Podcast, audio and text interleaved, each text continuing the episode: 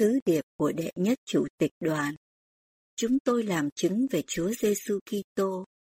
Bài của Chủ tịch Gordon B. Hinckley của Giáo hội các thánh hiểu ngày sau của Chúa Giêsu Kitô đăng trong tạp chí Liahona vào tháng 3 năm 2008.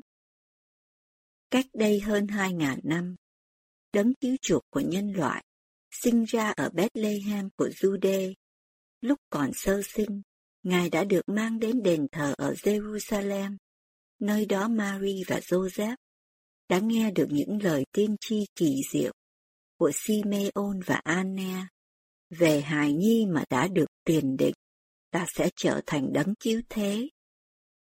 Ngài đã sống hầu hết thời niên thiếu ở Nazareth của Galilee và khi 12 tuổi, Ngài được mang đến đền thờ một lần nữa. Mary và Joseph thấy Ngài đang trò chuyện với những thầy thông thái, vừa nghe vừa hỏi. Chúa Giêsu lớn lên và khôn ngoan càng thêm, thân hình càng lớn, càng được đẹp lòng Đức Chúa Trời và người ta. Ngài được răng làm phép bắp tên trong dòng sông Dô Đanh, cho chọn mọi việc công bình. Ngài nhịn ăn trong 40 ngày đêm và chịu đựng những cám dỗ của sa tăng trước khi Ngài bắt đầu giáo vụ công khai của Ngài. Rồi Ngài đi giảng dạy, chữa bệnh và ban phước. Chúa Giêsu quả thật là Đức Giê-hô-va cao trọng của thời cựu ước, là đấng đã rời cung điện hoàng gia của Đức Chúa Cha trên thiên thượng và hạ cố xuống thế gian, làm một hài nhi trong hoàn cảnh hèn mọn nhất. Sự Giáng sinh của Ngài đã được báo trước từ nhiều thế kỷ trước bởi Esai, là người đã tiên tri rằng có một con trẻ sinh cho chúng ta, tức là một con trai ban cho chúng ta, quyền cai trị sẽ nấy trên vai Ngài. Ngài sẽ được xưng là đấng lạ lùng, là đấng mưu luận, là Đức Chúa Trời quyền năng, là cha đời đời, là Chúa bình an. Chính là Chúa Giêsu Kitô này là đấng mà chúng ta trang trọng làm chứng, như răng vị mặc khải đã nói, đấng làm chứng thành tín, sinh đầu nhất từ trong kẻ chết và làm Chúa của các vua trong thế gian. Ngài yêu thương chúng ta, đã lấy huyết mình rửa sạch tội lỗi chúng ta và làm cho chúng ta nên nước Ngài.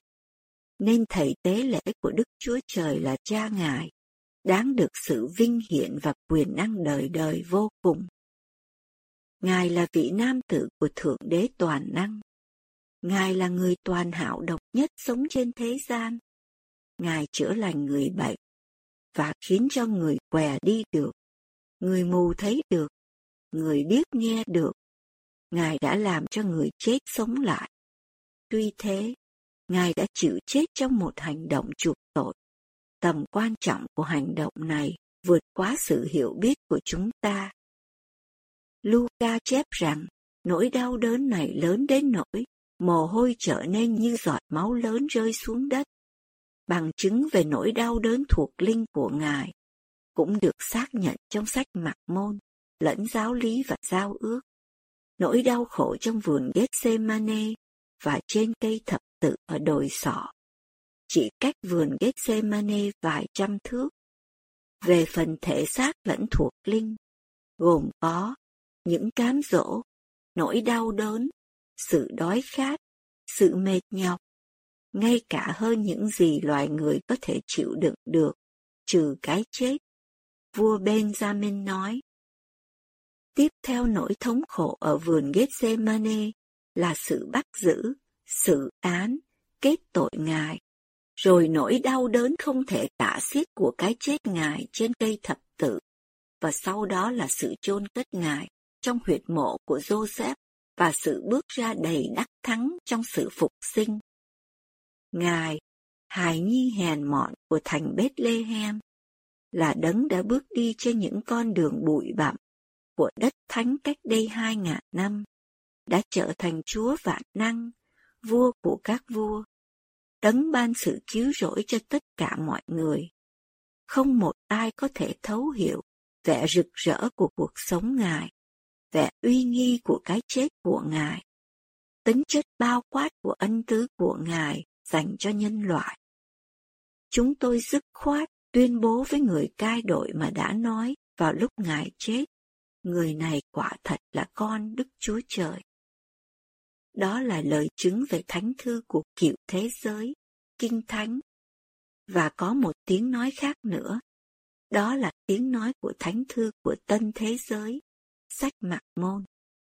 Trong thánh thư đó, Đức Chúa Cha đã giới thiệu con trai phục sinh của Ngài bằng cách phán rằng, Này, đây là con trai yêu dấu của ta, người mà ta rất hài lòng, và nơi ngươi ta đã làm sáng danh ta. Lời giới thiệu thiêng liêng này khởi đầu câu chuyện về giáo vụ của đấng cứu rỗi ở giữa các chiên khác của Ngài sau khi Ngài thăng lên trời từ Jerusalem. Sứ điệp trong suốt sách Mạc Môn về thiên tính của Chúa Giêsu Kitô và về các phước lành vĩnh cửu có thể đến với tất cả các con trai và các con gái của Thượng Đế qua tình yêu thương cứu chuộc của Ngài. Một vị tiên tri trong sách Mạc Môn đã nói, Vì chúng tôi cố gắng cẩn mẫn, viết ra để thuyết phục con cháu chúng ta, và luôn cả các anh em chúng ta nữa, để họ biết tin vào Đấng Kitô và để hòa hiệp với Thượng Đế, vì chúng tôi biết rằng nhờ ân điển mà chúng ta được cứu rỗi, sau khi chúng ta đã làm tất cả những gì chúng ta có thể làm. Và chúng tôi nói về Đấng Kitô, chúng tôi hoan hỷ về Đấng Kitô, chúng tôi thuyết giảng về Đấng Kitô, chúng tôi tiên tri về Đấng Kitô, và chúng tôi viết theo những điều tiên tri của chúng tôi để cho con cháu chúng ta có thể hiểu được nguồn gốc nào mà chúng có thể tìm kiếm được sự xá miễn các tội lỗi của chúng. Thêm vào tất cả những điều này là lời tuyên bố của các vị tiên tri thời hiện đại. Sau bao nhiêu chứng ngôn mà đã được nói về Ngài, thì đây là chứng ngôn, gần đây nhất trong tất cả các chứng ngôn mà chúng tôi nói về Ngài, rằng Ngài hằng sống. Trong sách giáo lý và giao ước, Ngài đã làm chứng rõ ràng về vai trò thiêng liêng của Ngài. Ta là Alpha và Omega, là Đấng Kitô, là Chúa. Phải, chính ta là ban đầu và cuối cùng, là Đấng cứu chuộc thế gian. Chúng ta thấy ở Ngài không những là Đức Thầy và Đấng trăng lành của chúng ta, mà còn là Đấng gương mẫu vĩ đại của chúng ta, là Đấng đã phán bảo với chúng ta. Nếu ngươi muốn được trọn vẹn, hãy đến mà theo ta. Ngài là nền tảng chính yếu của giáo hội mang danh Ngài, giáo hội các thánh hiểu ngày sau của Chúa Giêsu Kitô. Không có một danh nào khác được ban cho loài người mà qua đó chúng ta có thể được cứu. Ngài là tác giả của sự cứu rỗi của chúng ta, đấng ban cho cuộc sống vĩnh cửu. Không có và chưa từng có, và sẽ không có điều gì ngang bằng với Ngài. Xin cảm tạ Thượng Đế về sự ban cho vị nam tử yêu dấu của Ngài, là đấng đã phó mạng mình để chúng ta có thể sống và là nền tảng chính yếu, vững vàng của đức tin chúng ta và giáo hội của Ngài. Chúng ta không biết tất cả những điều gì sẽ xảy ra cho chúng ta. Chúng ta sống trong một thế giới luôn thay đổi. Một số người sẽ đạt được những thành tích vẻ vang.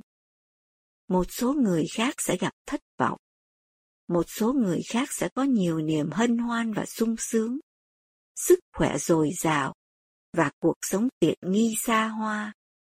Đối với những người khác, thì có lẽ là sự đau ốm và một mức độ đau khổ.